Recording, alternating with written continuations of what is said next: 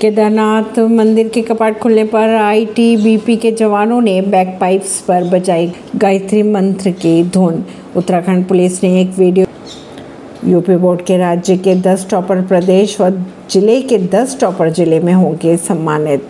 CM योगी ने कहा, UP board की कक्षा दसवीं व बारहवीं का रिज़ल्ट जारी हो चुका है। बारहवीं में करीब 25 प्रतिशत विद्यार्थी पास नहीं हुए।